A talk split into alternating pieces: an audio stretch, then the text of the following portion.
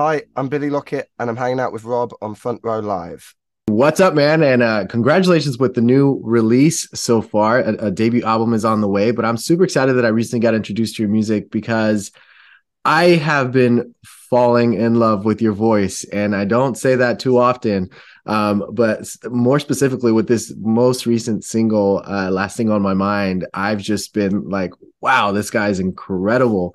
Uh, your vocal tone, the piano, and the lyrics just go together so beautifully. So I'm curious, like, what that process is like when you are in the studio and starting to work on your music. Um, well, with the that's a ballad. So thanks, by the way. I like that one as well. that's good. Um, well, I mean, with the ballads, it's delicate. Do you know what I mean? I'm starting to really um, take my time with it, and because it's just piano and vocal, it gives you more room to kind of be like, okay, well, let's record this word 20 times and get the right emotion in it. And because it's like with a song like that, or with most of my songs, the aim is to break the person's heart that's the point, really. And you can't really, if you do that a bit, it doesn't really work. So you've really got to go for it. Do you know what I mean? So when it comes to a ballad, if it doesn't literally tear their heart in half, in my head, it's rubbish. Do you know what I mean? It's kind of like it's pointless. There's no point in sort of slightly, you know, just nipping it. You've really got to slice it open. So I think with that, that in mind, every word counts and every chord counts, and even the slightest sort of thing that goes in an unusual well not not too un- unusual because you need a bit of spice in a song to make it interesting but if any moment where it doesn't quite fit and it jars people you're going to lose them and then they're not going to cry. So it's kind of like the whole process is building up to that middle eight crying moment. So so it's not so much you being vulnerable it's you trying to tug at our heartstrings that's exactly what it yeah, is. fully attack it's attack mode at you yeah. I do feel attacked when I listen to this song. Good, it worked then. Yeah. now with with this song in particular like uh, i just i love that we get to you get to showcase your vocals a little more because it's a piano ballad there's no other instrumentation with it um, when you are in the uh, vocal booth recording the, this track like where do you feel like you kind of had a sweet spot in your voice and where do you feel like you felt challenged in your voice yeah, I feel like with this one, it it was tough to sing this. And when I first wrote it, I was writing it on Zoom actually with um, one of my mates, Josh Daniels, and he um and it was tricky because he he kind of he has got a higher range than me, you know, and every time he sang it, it was like it felt right. But I guess I could easily a lot of the time I would just bring it down a key and be like, cool, that's where it sits. But I think with this one in I sort of intentionally tried to push it as high as I could to kind of you almost want your voice to break a little bit. You almost want it to be difficult to sing because then it's even more hard hitting. So, um, technically, this song wasn't really in my range, but maybe that's uh, maybe that's the beauty of it, you know, because you can hear the sort of the strain, the strain of emotion. But it was actually because I couldn't quite hit the note. So, so there was actually no pain coming out of this. no, no, there was, there was, there was. I mean, this is like with and essentially as well with a lot of songs i will do like i'll record the vocals in piecemeal so i'll do like verse and then and then separately do the bridge and separately do the chorus and everything you know it'll all be in sections but when it, when it came to this song and most of the ballads it's kind of for me it has to be one take. It has to you know and we can do hundreds of the one of one go but it can't you know i can't just do the verse and then go into the chorus. It, it has to flow from beginning to end to sort of make sense. So obviously you know it is kind of like acting though in a way because you do just sort of switch in. You know i'd be lying if i said I, I always felt it every time i sang it you know it's like but but you do you just fall into that that way of of feeling the words, but it's kind of trigger memory after a while, especially when you're touring it so many times. It's hard to constantly be emotional every day. You know, sometimes you're quite happy. You know what I mean? There's nothing to be sad about. That, I mean, that's a good point because I'm I've always been curious. Like, are you like do do artists really go into that emotional space in every single performance? I feel like that's hard. That that's that's exhausting at the same time. Yeah, never. I mean, th- th- well, not never. A lot of the time, well, half the time I'd say I do go into that, but half the time I'm thinking about what I'm going to have for dinner after the show, or, or I'm thinking maybe there's going to be some good telly on. Um, and I know that sounds mental, but I really because so, sometimes when you you do it, you've done it so many times, and then you'll have to, and then you'll hear your brain go, "Billy, wake up! You've got to do a chorus now." And you're, "Oh yeah," and you know what I mean. Then you go back into it. You can't you can't always be this, you know, heartbreaking, sad mess. I mean, if you if I was, it would you know it'd be quite a sad existence. I think. As long as you're not bringing in a stand-in, we're good. yeah, no, no, no, no, no, no. That's that's probably. I think that's album three. Yeah. Okay, got that makes sense. All right, uh, earn the right to do that. Yeah, yeah. You've settled down and everything is good to go. meta takes over, and I'll be able to just sort of have my meta version of myself go out on the road. Now, what is your process um, when you are thinking about what kind of sound you're going to have on this uh, on your song, specifically for, especially for this one? Like, did you come into it knowing it was going to be a ballad, or is this something that that Barnaby Cox was like, hey, what if we just do it more of a ballad, have more of a piano tone instead of having any other instrumentation in the track? Do you know what this whole album? I kind of just let each song decide where it goes. Um, and if it felt like it needed a drum beat, then I put a drum. Then we both put a drum beat. And if it didn't, and we didn't, we kind of just didn't force anything. And this song just there was just never any need for anything else. You know what I mm. mean? And and and we I, and I was writing it, and and it was always a ballad to me from the beginning. You know, it just and I didn't actually I didn't have many ballads on the album, so it was kind of like. No, I was thinking, God, I could do with one, and we'd actually pretty much finished the album. This was the last song I wrote after I'd pretty much done the album, and I was I was sort of over it. And then we did this one at the end, and everyone sort of went a bit mad for it. It wasn't even going to be a single at first either, you know. And then and it just has ended up. I, I, played it to one of my mates, and and she was blown away by it. And I thought, oh, maybe maybe I've missed a trick here. So and now it's going on to be one of my most success well probably the most successful thing i've i've ever done. So it's quite good that she listened to it. I feel like that's going to be a hard act to follow though. Oh look at you. That's the second one. The second one this is brilliant. Yeah.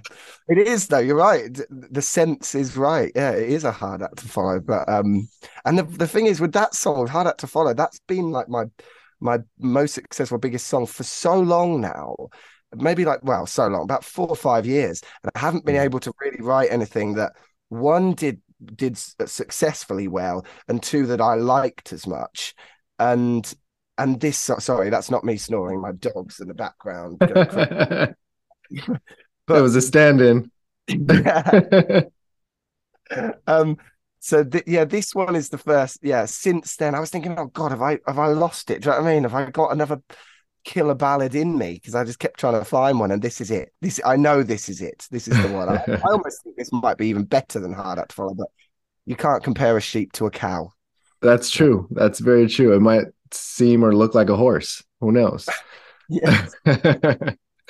um, 12 tracks on this on this upcoming debut album, uh, Abington Grove what is it about these 12 tracks that you felt like made it a cohesive body of work? And um, the fact that this song uh, came out after you know was the last song to kind of add to the album did it have any kind of impact or did it make you want to switch around the track listing because you were adding another track? Yeah i mean it was it made me think god i need maybe i need some more ballads on this album. But um at the same time, the sound of the album is is a mixture of songs I've written over the last ten years. I'm 31 now, and this is my first album. Um, and I, and it's it's taken me a long time to say the least, really, because I started really I, I got signed the first time when I was 19, and then I got signed again when I was 24. And every single time we we never got a chance to release the album, I'd always get dropped just before the album came out, and so it's been in a weird way a blessing in disguise because it mean I've means I've collected you know hundreds and hundreds of songs over the last 12 years.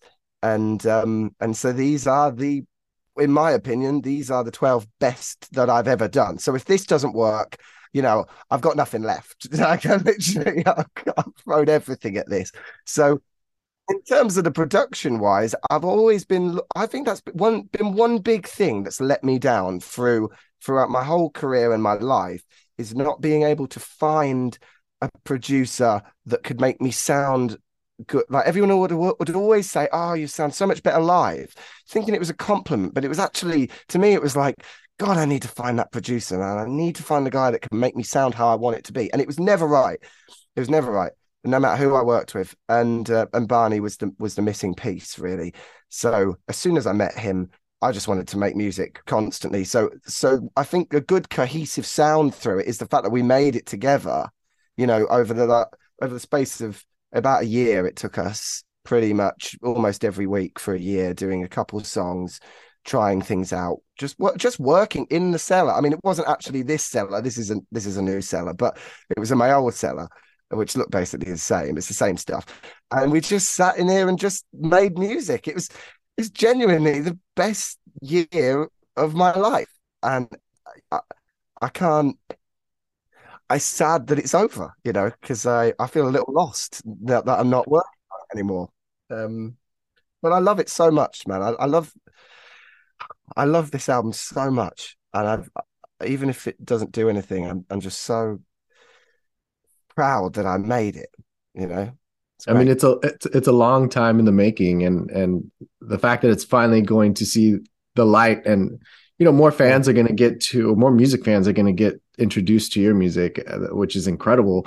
Um, going back to Barney, um, what was that first experience like when you got into the studio with him, and and how do you feel that he allowed you to sound like you do live, but this time recorded?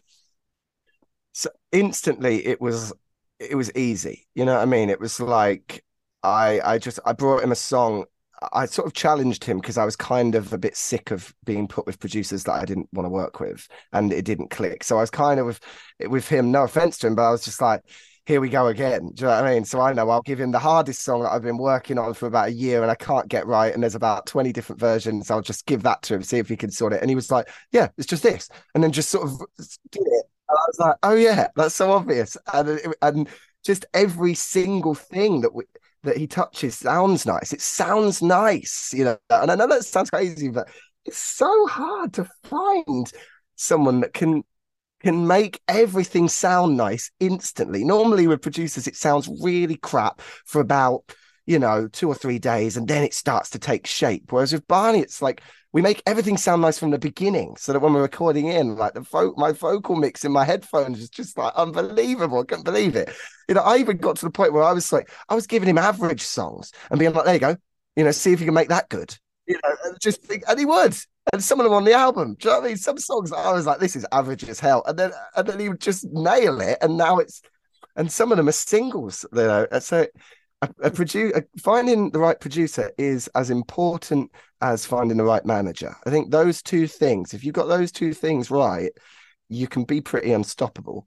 It'll just take time, but they're the most important things I think with with any artist. Yeah, it's also very important finding the right collaboration if you're trying to put collaborations into your record. Uh, with this album, you had GoldLink uh, with Hard Act to Follow. So, what was it about GoldLink that you felt was the appropriate artist to bring on board to your debut album and and more specifically with this song? Well i mean goldlink's a really nice guy you know really really and i feel like he's quite classy and respectable as well. And like there's just something about it the way the way he raps is is different you know there's something soulful and emotional about it you know? And i was thinking when it comes to like you know, having a rapper on on um, on a ballad, and it was my most well known ballad as well. So it it had to be almost sang in a way, you know. And GoldLink is really great at doing that, you know, because he has no barriers to his music. You know, he'll sing and then he'll rap and then he'll do some spoken word and then he'll just it, it, it is. I I I just love his albums and and you know and I liked the fact that when I said to you know when I said to him, is he up for doing this?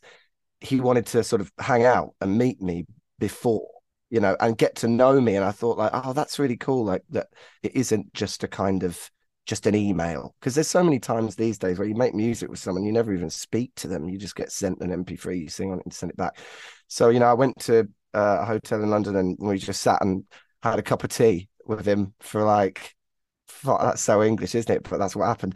and uh, uh, just sat there for like five or six hours just chatting. And it was weird because we've had we've just come from such different worlds, you know, and uh, and there was just so many things that I was talking about that he had no idea about. Like I, used to be a, a semi-professional snooker player, so I was telling him about that, and he hadn't even heard of this. Have you heard of that? I've never heard of that.